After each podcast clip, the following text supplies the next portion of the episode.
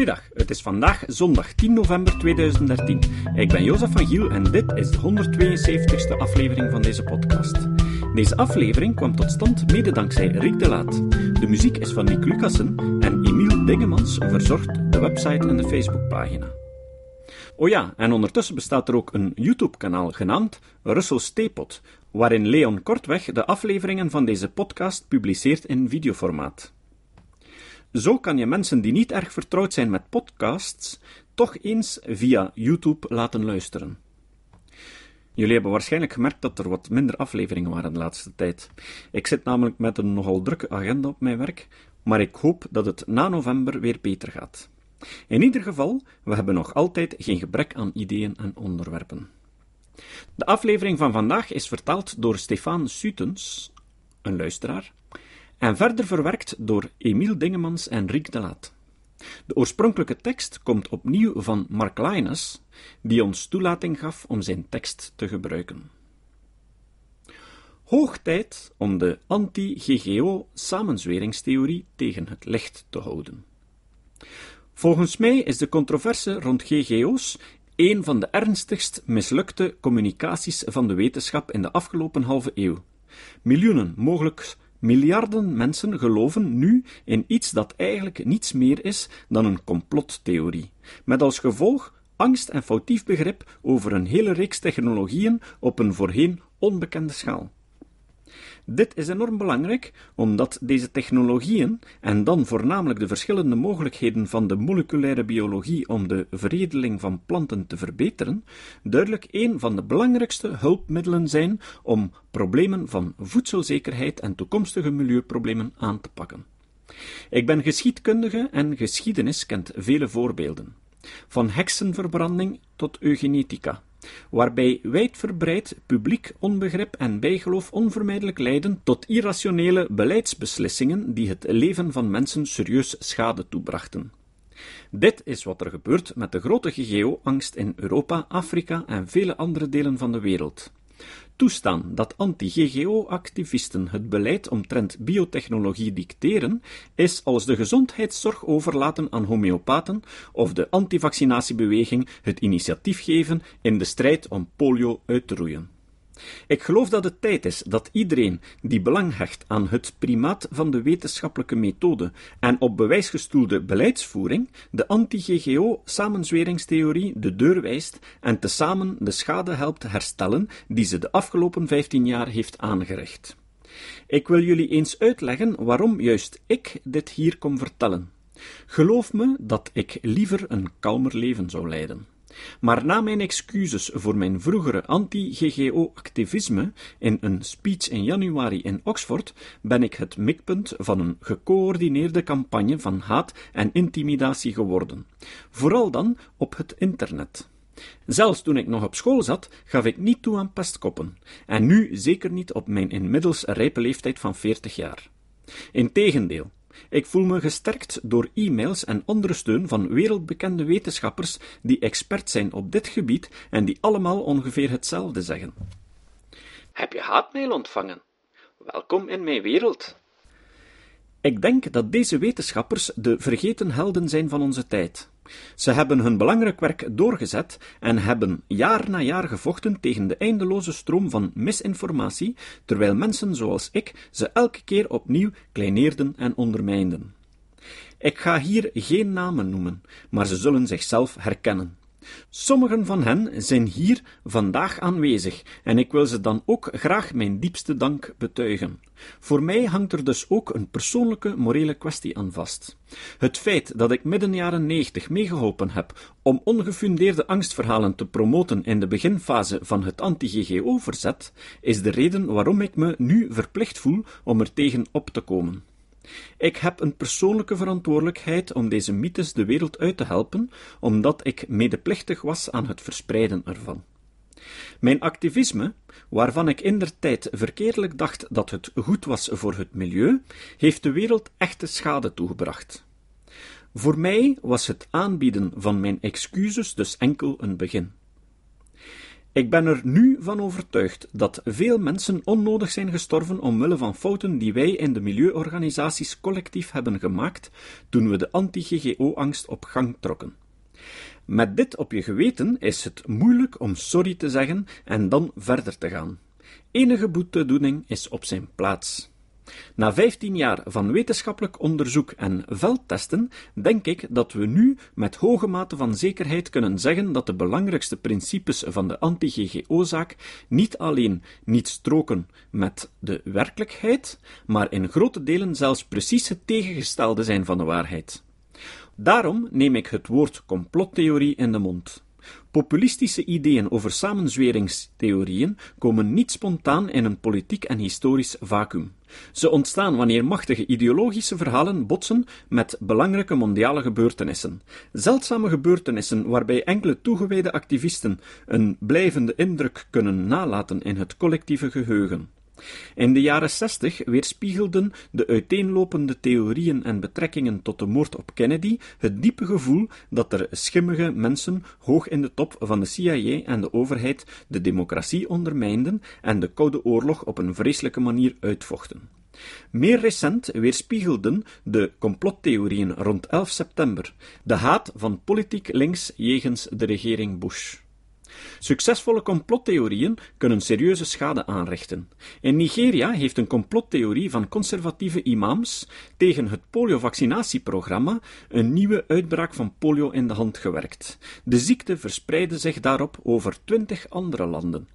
Dit gebeurde net op het punt dat de ziekte bijna volledig was uitgeroeid. In Zuid-Afrika werd tijdens het presidentschap van Thabo Mbeki de HIV-AIDS-ontkenningsmythe het officiële standpunt van de regering, net zoals de anti-GGO-mythe het standpunt van de Europese Unie vandaag. Het resultaat in Zuid-Afrika? Honderdduizenden mensen werden levensreddende antivirale behandelingen ontzegd en zijn voor niets gestorven. De anti-GGO-beweging heeft ontegensprekelijk ook geleid tot onnodige doden. Het best gedocumenteerde voorbeeld dat in Robert Paalbergs boek Starved for Science volledig uit de doeken wordt gedaan, is de weigering van de Zambiaanse overheid om haar hongerlijdende bevolking toestemming te geven genetisch gemodificeerd maïs te eten tijdens een serieuze hongersnood in 2002. Duizenden zijn gestorven omdat de president van Zambia de leugens van westerse milieugroeperingen geloofde. Die beweerden dat de genetisch gemodificeerde maïs van het Wereldvoedselprogramma op een of andere manier giftig was. Ik heb tot nog toe geen excuses gehoord van ook maar één verantwoordelijke westerse groepering omwille van hun rol in deze humanitaire gruweldaad. Friends of the Earth, Vrienden van de Aarde, was één van die verantwoordelijken. Niet alleen werden er geen excuses gemaakt, maar Friends of the Earth Europa promoot nog steeds actief haar standpunt in een nieuwe EU-campagne getiteld Stop the Crop. Kijk vooral eens naar hun YouTube-video's om te zien hoe ze absoluut niets hebben bijgeleerd in de afgelopen tien jaar. Een ander welgekend voorbeeld is dat van de gouden rijst. Dat is de rijst die genetisch gemodificeerd is om een hoge hoeveelheid beta-carotene te bevatten. Dat voorkomt een tekort aan vitamine A. Jaarlijks sterven daar wereldwijd honderdduizenden kinderen aan en een veelvoud daarvan wordt permanent blind. Een studie over de vooruitzichten van gouden rijst in India kwam tot de constatering dat het tekort met 60% gereduceerd kan worden. Daarmee win je 1,4 miljoen gezonde levensjaren. Hier zorgen de acties van Greenpeace om het gebruik van gouden rijst op te schorten ervoor dat ze het morele en zelfs het praktische equivalent zijn van de Nigeriaanse imams die preekten tegen het poliovaccin. Ze blokten een belangrijke technologie af, enkel en alleen om hun eigen fanatisme te pamperen. Ik vind deze campagne beschamend.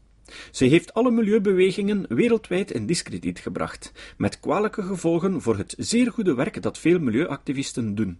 De campagne van Greenpeace tegen de met vitamine A verbeterde gouden rijst moet daarom worden afgeblazen. En ik roep iedereen die iets geeft om de gezondheid van kinderen op om bij Greenpeace te lobbyen en te eisen dat dit zonder oponthoud wordt opgeschort. De anti-GGO-beweging heeft niet eens het voordeel van intellectuele samenhang. Als je echt denkt dat herbicide-tolerante biotechnologische gewassen een kwaadaardig complot van Monsanto zijn om de voedselvoorziening van de wereld in een wurggreep te nemen, waarom treed je dan ook op tegen alle andere niet gepatenteerde open-source toepassingen van biotechnologie die niets te maken hebben met Monsanto en dit zonder uitzondering? Het is net alsof je tegen alle software op een computer bent, omdat je protesteert tegen de dominante positie van Microsoft. Op basis van die logica kan je enkel geval per geval beslissen hoe een technologie het best kan worden toegepast. Denken dat BT-mais slecht is voor de boeren van de VS, ondanks al het bewijs voor het tegendeel, hoeft niet noodzakelijk te betekenen dat je ook een virusresistente papaya of een schimmelresistente aardappel in Ierland, en ook in België, moet tegenwerken. Dit speelt vandaag meer dan ooit omdat we in een tijd van ecologische schaarste gaan terechtkomen. De planeet stapt uit een zone van stabiele temperaturen die we al 10.000 jaren kennen, naar een tijd van instabiliteit en snelle verandering. Nog geen jaar na nu zal de wereldwijde CO2-concentratie de grens van 400 deeltjes per miljoen overschrijden, een niveau dat zich al zeker 3 miljoen jaar niet heeft voorgedaan. Met de globale uitstoot van broeikasgassen zitten we tegen 2100 op weg naar een opwarming van 4 tot 5 graden Celsius. Een verandering over de hele planeet, waardoor die merkbaar vijandiger zal worden tegenover menselijke en andere vormen van leven. Maar wat met al diegenen die zeggen dat klimaatverwarming een leugen is, een product van duizenden wetenschappers die onder één hoed spelen met de overheid en de Verenigde Naties? Ze zouden de temperaturen vervalsen om een nieuwe tijd van globaal socialisme te promoten. Ik ben meer dan tien jaar aan het bakkeleien geweest met de klimaatontkenners en op het einde val ik altijd terug op één argument. Als een overdonderende meerderheid van experts zeggen dat iets waar is, dan moet een verstandige niet-expert aannemen dat ze waarschijnlijk gelijk hebben. Hier is de consensus van de American Association for the Advancement of Sciences, het grootste wetenschappelijke genootschap ter wereld, over klimaatverandering. Het wetenschappelijke bewijs is duidelijk. Globale klimaatsverandering, veroorzaakt door menselijke activiteit, is nu aan het gebeuren en is een aangroeiende bedreiging voor de samenleving. Wereldwijd ingezamelde gegevens tonen een brede waaier aan gevolgen.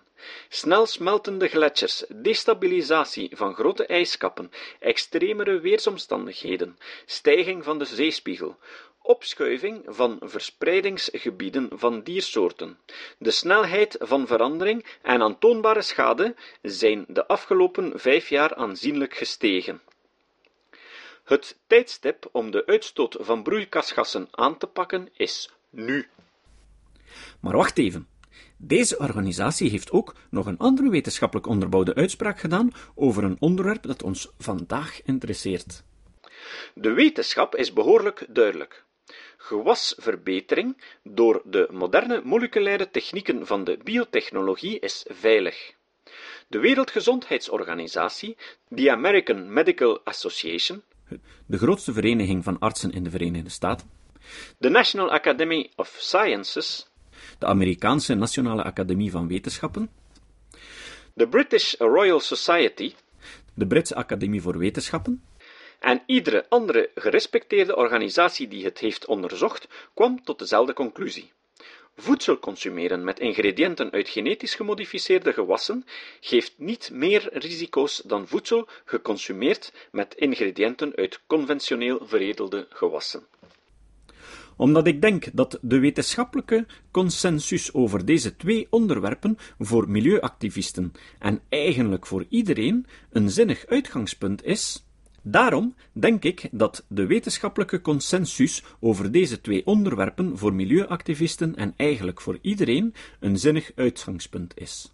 In plaats daarvan zien we het onstichtelijke schouwspel van zogenoemde groene groepen, zoals de Unie van Bezorgde Wetenschappers, die moedig de consensus van de wetenschap verdedigen met betrekking tot de klimaatsverandering, maar even gedreven zijn in het ondermijnen van de consensus op het domein van de biotechnologie. Eigenlijk hanteert de Unie van Bezorgde Wetenschappers met haar voortdurende verbazingwekkende onwetenschappelijke campagne tegen GGO's exact dezelfde technieken als de klimaatontkenners. Ze brengt indrukwekkende verslagen uit gebaseerd op strategische kersenplukkerij en verwijst enkel naar bronnen die afkomstig zijn van ideologisch gelijkgestemden binnen hun eigen afgesloten kennissenkringetje. Ze promoot de zienswijze van een kleine selectie uitgezochte pseudo-experts en probeert op die manier de publieke beleidsagenda te sturen om haar reeds lang gekoesterde vooroordelen door te drukken. Veel van de meest invloedrijke ontkenners, zoals die van de Unie van Bezorgde Wetenschappers, klinken als experts. Sommigen zijn zelfs experts. Richard Dawkins vertelde ooit een verhaal van een professor in de geologie die les gaf en onderzoek publiceerde over de stratigrafie, de beschrijving en datering van aardlagen. Van 100 miljoen jaar oude gesteenten, terwijl hij tegelijkertijd een jonge aardecreationist was die echt geloofde dat de wereld slechts 6000 jaar oud is. Zijn vooringenomen religieuze overtuiging won het gewoonweg van zijn wetenschappelijke op bewijs gebaseerde training. En een nog schokkender voorbeeld is Pieter Doesburg, de leidende figuur binnen de AIDS-ontkenningsbeweging en professor in de celbiologie van de Universiteit van Californië in Berkeley. Veel antivaccinatieactivisten, zoals Andrew Wakefield, een Brits chirurg bekend vanwege onderzoeksfraude, zijn begonnen als gekwalificeerde medische professionals. Daarom is een wetenschappelijke consensus zo belangrijk. Het is de laatste linie in de verdediging tegen de indrukwekkende referenties en wetenschappelijk klinkende taal van de krankzinnige randgroepen. Gesproken over krankzinnige randgroepen. Nog iemand anders die wetenschappelijke referenties claimt is Vandana Shiva, waarschijnlijk de meest prominente Indische antibiotechnologie-activiste. Ze bespeelt overigens een veel groter publiek dan Andrew Wakefield. Ze houdt vurige toespraken over het kwaad van Monsanto en alle vernieuwingen in de landbouw. Shiva twitterde na mijn speech in Oxford dat boeren toestaan GGO-gewassen te telen net zoiets is als verkrachters de vrijheid geven om te verkrachten. Dat is obsceen en beledigend, maar het is nog veel erger. Laat me jullie even mijn favoriete Shiva-citaat aller tijden geven. Het gaat over de zogenoemde Terminator-technologie, die het gewas onvruchtbaar maakt. Waarop ze verschillende furieuze aanvallen heeft uitgevoerd, zonder ook maar één keer te refereren naar wat iedereen wist: dat die technologie nooit werd ontwikkeld. Het gevaar dat het Terminator-gen zich kan verspreiden naar naburige gewassen van de natuurlijke omgeving is serieus. De geleidelijke verspreiding van steriliteit in plantenzaden zou resulteren in een wereldwijde catastrofe die uiteindelijk alle hoge levensvormen, waaronder de mens, kan wegvagen. Nu heb ik in mijn tijd nogal wat domme dingen gezegd en gedaan, maar dit slaat werkelijk alles. Je hebt niet de intelligentie van een Richard Dawkins of van een Charles Darwin nodig om in te zien dat steriliteit geen geweldig goed selectievoordeel biedt als het gaat om reproductie. Vandaar ook het stelselmatig waargenomen falen van steriele koppels om vele kinderen te verwekken. Zoals de zaak Shiva duidelijk aantoont, als we op feiten gesteund empirisch onderzoek en bewijs afwijzen als basis waarop we problemen vaststellen en oplossen, houden we niets meer dan inhoudsloze ideologie en naar zichzelf verwijzende mythevorming over. Op vele gebieden, zoals bijvoorbeeld kernenergie, hebben milieubewegingen veel schade berokkend aan de planeet. Maar ze hebben ook andere onderwerpen terecht onder de aandacht gebracht en helpen oplossen, zoals ontbossing, vervuiling en het verlies van biodiversiteit. De wetenschap vertelt ons vandaag dat de komende tijd van ecologische schaarste meer omhelst dan alleen klimaatopwarming. Als we bijvoorbeeld een schijn van de huidige biodiversiteit op deze planeet willen behouden, moeten we dringend een halt toeroepen aan ontginnen van regenwoud tot landbouwgrond en andere kwetsbare gebieden. Daarom zet de biologische landbouw op een ecologisch doodspoor. Ze is enorm minder efficiënt in termen van landgebruik, zodat ze hoogstwaarschijnlijk leidt tot een groter verlies van biodiversiteit in het algemeen. Misschien zouden biologische boeren, en eigenlijk alle boeren, verplicht moeten worden om een label op hun product te zetten waarbij de algemene hoeveelheid van het gebruikte land voor hun product wordt vermeld. Ik ben helemaal voor het etiketteren van voedsel wanneer het gaat om iets belangrijks, waarover de klant het recht moet hebben om het te weten te komen. Natuurlijk kent de conventionele landbouw goed gedocumenteerde grote milieuproblemen. Niet in de laatste plaats het intensieve gebruik van meststoffen, dat wereldwijd het rivier- en oceaanleven serieuze schade berokkent. Maar aan de andere kant is het ook zo dat intensieve landbouw extreem efficiënt is in het gebruik van de beschikbare grond, wat een groot ecologisch voordeel is. Als we bijvoorbeeld zouden proberen om alle opbrengst die we vandaag genereren te produceren met methodes uit de jaren 60, grotendeels biologisch dus, dan zouden we 3 miljard hectare meer in cultuur moeten brengen, zowat de oppervlakte van twee Zuid-Amerika's. We kunnen ons de luxe van geromantiseerde, maar inefficiënte landbouwsystemen zoals de biologische niet veroorloven, omdat de planeet al aan zijn maximum zit van zowel water- als landgebruik. Onze enige optie is daarom om te leren meer te doen met minder. Dit staat bekend als duurzame intensivering. Het gaat erom de rendementen van onze ecologisch schaarse bronnen op te drijven. Denk eraan dat alles aan het veranderen is. De vraag naar voedsel zal in deze halve eeuw onvermijdelijk zien drogen omhoog gaan omwille van de bevolkingsgroei en economische ontwikkeling.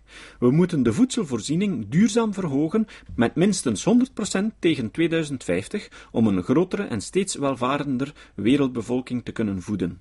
Dit is waar de eco-Malthusianen, Mensen die denken dat de overbevolking zichzelf in evenwicht brengt door een verhoogde mortaliteit door hongersnood, ziekte en oorlog, de neiging hebben van zich te laten horen, wat direct een ander oncomfortabel aspect van de anti-GGO-filosofie illustreert. Ik wil graag een nogal onthullende uitspraak met jullie delen, die ik slechts enkele weken geleden tegenkwam op Yale 360.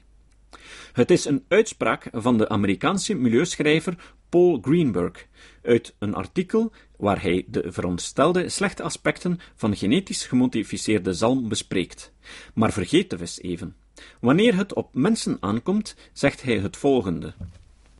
Als we doorgaan met het oprekken van de natuurregels, zodat we alsmaar meer en meer voedsel kunnen voorzien voor de eindeloos groeiende bevolking van deze planeet, dan zal er uiteindelijk iets bezwijken. Wil jij graag leven in een wereld met 15 miljard mensen? 20 miljard? Ik zou dat niet willen. Het is goed mogelijk dat je mijn reactie zal afdoen als New Age-achtig, maar ik vind dat GM-voedsel ons afleidt van de werkelijke vraag omtrent de draagcapaciteit van onze planeet.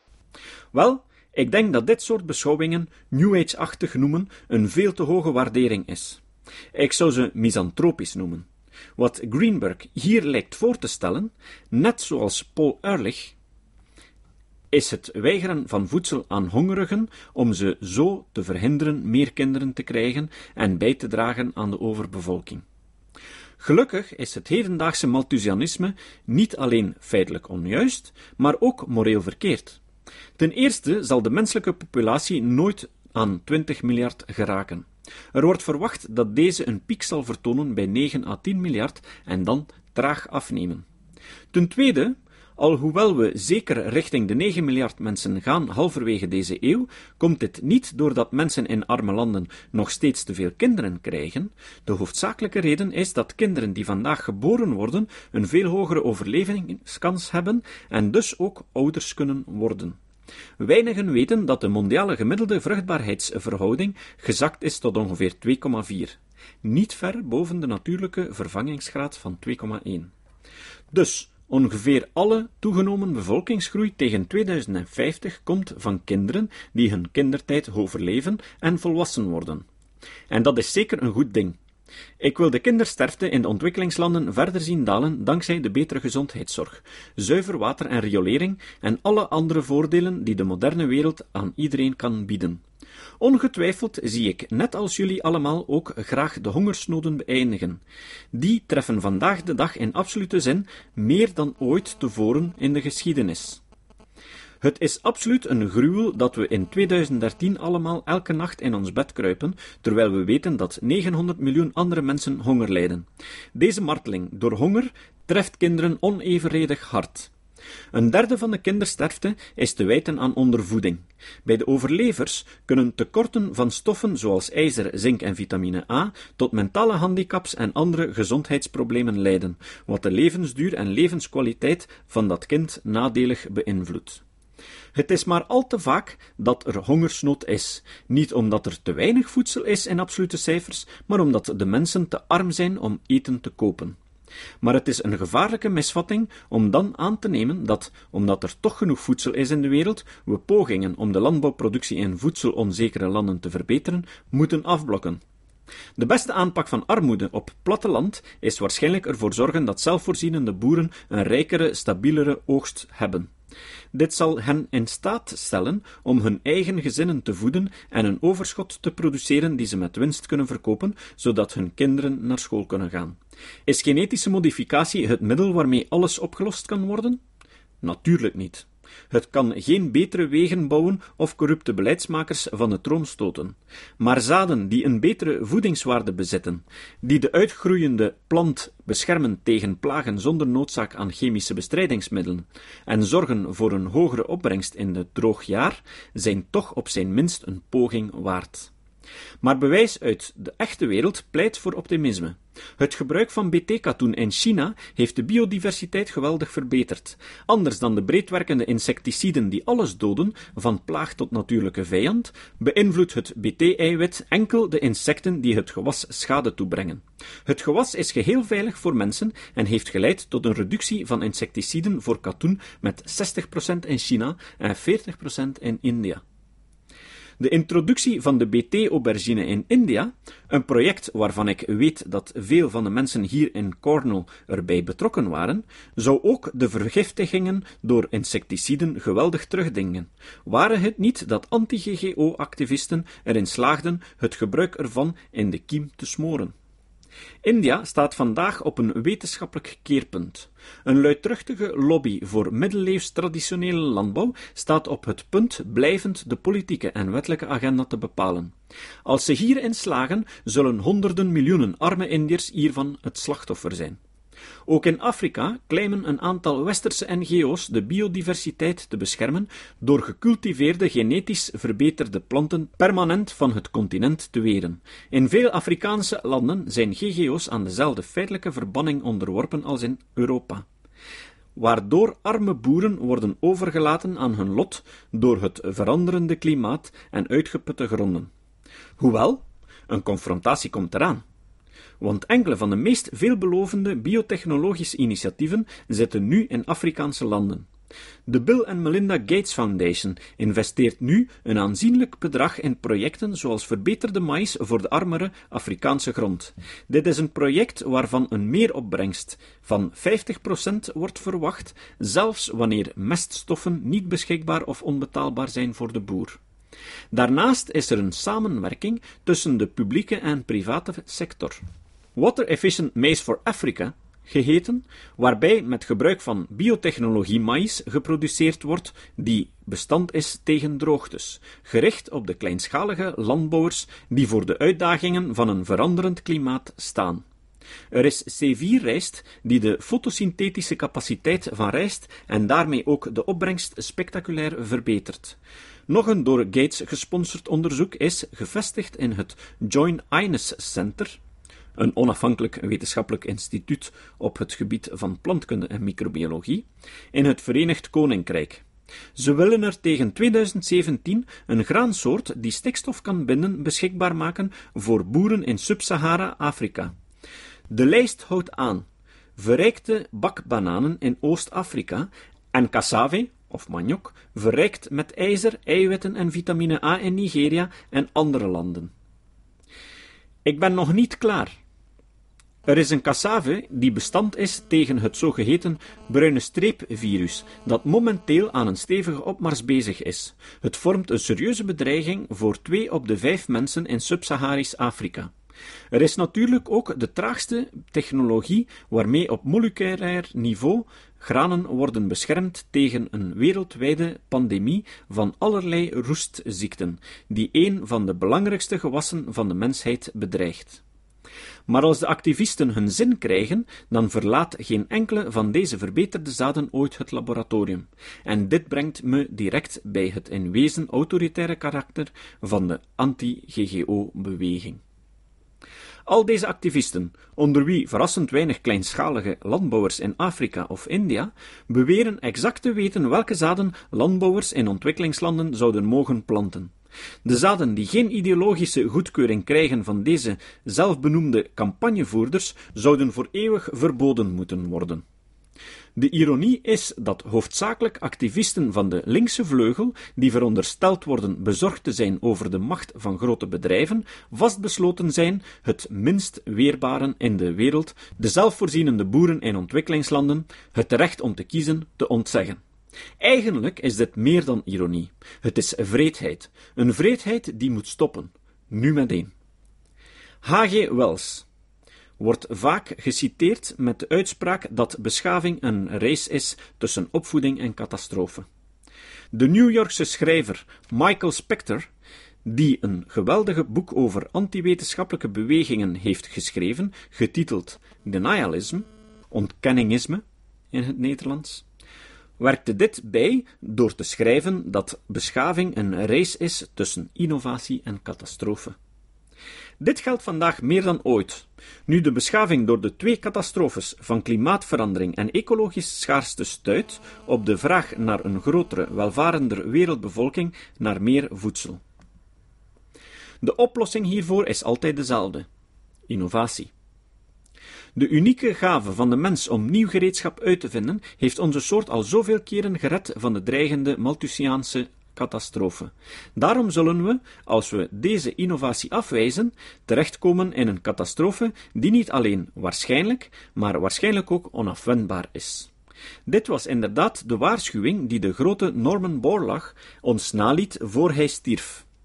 Borlaug ontving in 1970 de Nobelprijs voor de Vrede voor zijn bijdrage aan de wereldvrede dankzij verbeterde voedselproductie, de zogenaamde Groene Revolutie. In zijn woorden als de neezeggers erin slagen de landbouwkundige biotechnologie af te stoppen, dan zullen ze bijdragen aan de hongersnoden en de globale biodiversiteitscrisis die ze nu al bijna 40 jaar voorspellen. De enige manier om samenzweringstheorieën te laten uitsterven is uiteindelijk meer en meer mensen bewust maken, zodat ze die theorieën afwijzen. Dan komt er misschien een keerpunt waarbij wat eens als wijsheid aanvaard werd, meer en meer wordt gezien als de dwaze onzin die het altijd al was. Ik denk, ik hoop dat we vandaag op dit keerpunt staan. En nu, met een klein extra zetje, kunnen we met z'n allen de ontkenning van wetenschappelijke bewijsmateriaal door de anti-GGO-beweging in de vuilbak van de geschiedenis werpen. Daar hoort ze thuis. Het citaat. Het citaat van vandaag komt van Charles Darwin. Darwin zei: Onwetendheid baart vaker vertrouwen dan kennis. Het zijn zij die weinig of niets weten, die zo overtuigend beweren dat dit of dat probleem nooit door de wetenschap opgelost zal worden. Tot de volgende keer. Dit was de podcast Kritisch Denken. Vergeet niet om alles kritisch te behandelen, ook deze podcast. Voor verdere informatie over deze podcast, links en voor de tekst, surf naar www.kritischdenken.info. Als je deze podcast belangrijk vindt, kun je me steunen door anderen warm te maken ook eens te luisteren. Stuur een e-mail naar vrienden met een link naar de website en plaats de link in de handtekening van je e-mails. Tevens kun je op iTunes deze podcast een beoordeling geven of een recensie schrijven. Of je kan op je eigen website of blog een link naar kritisch denken plaatsen.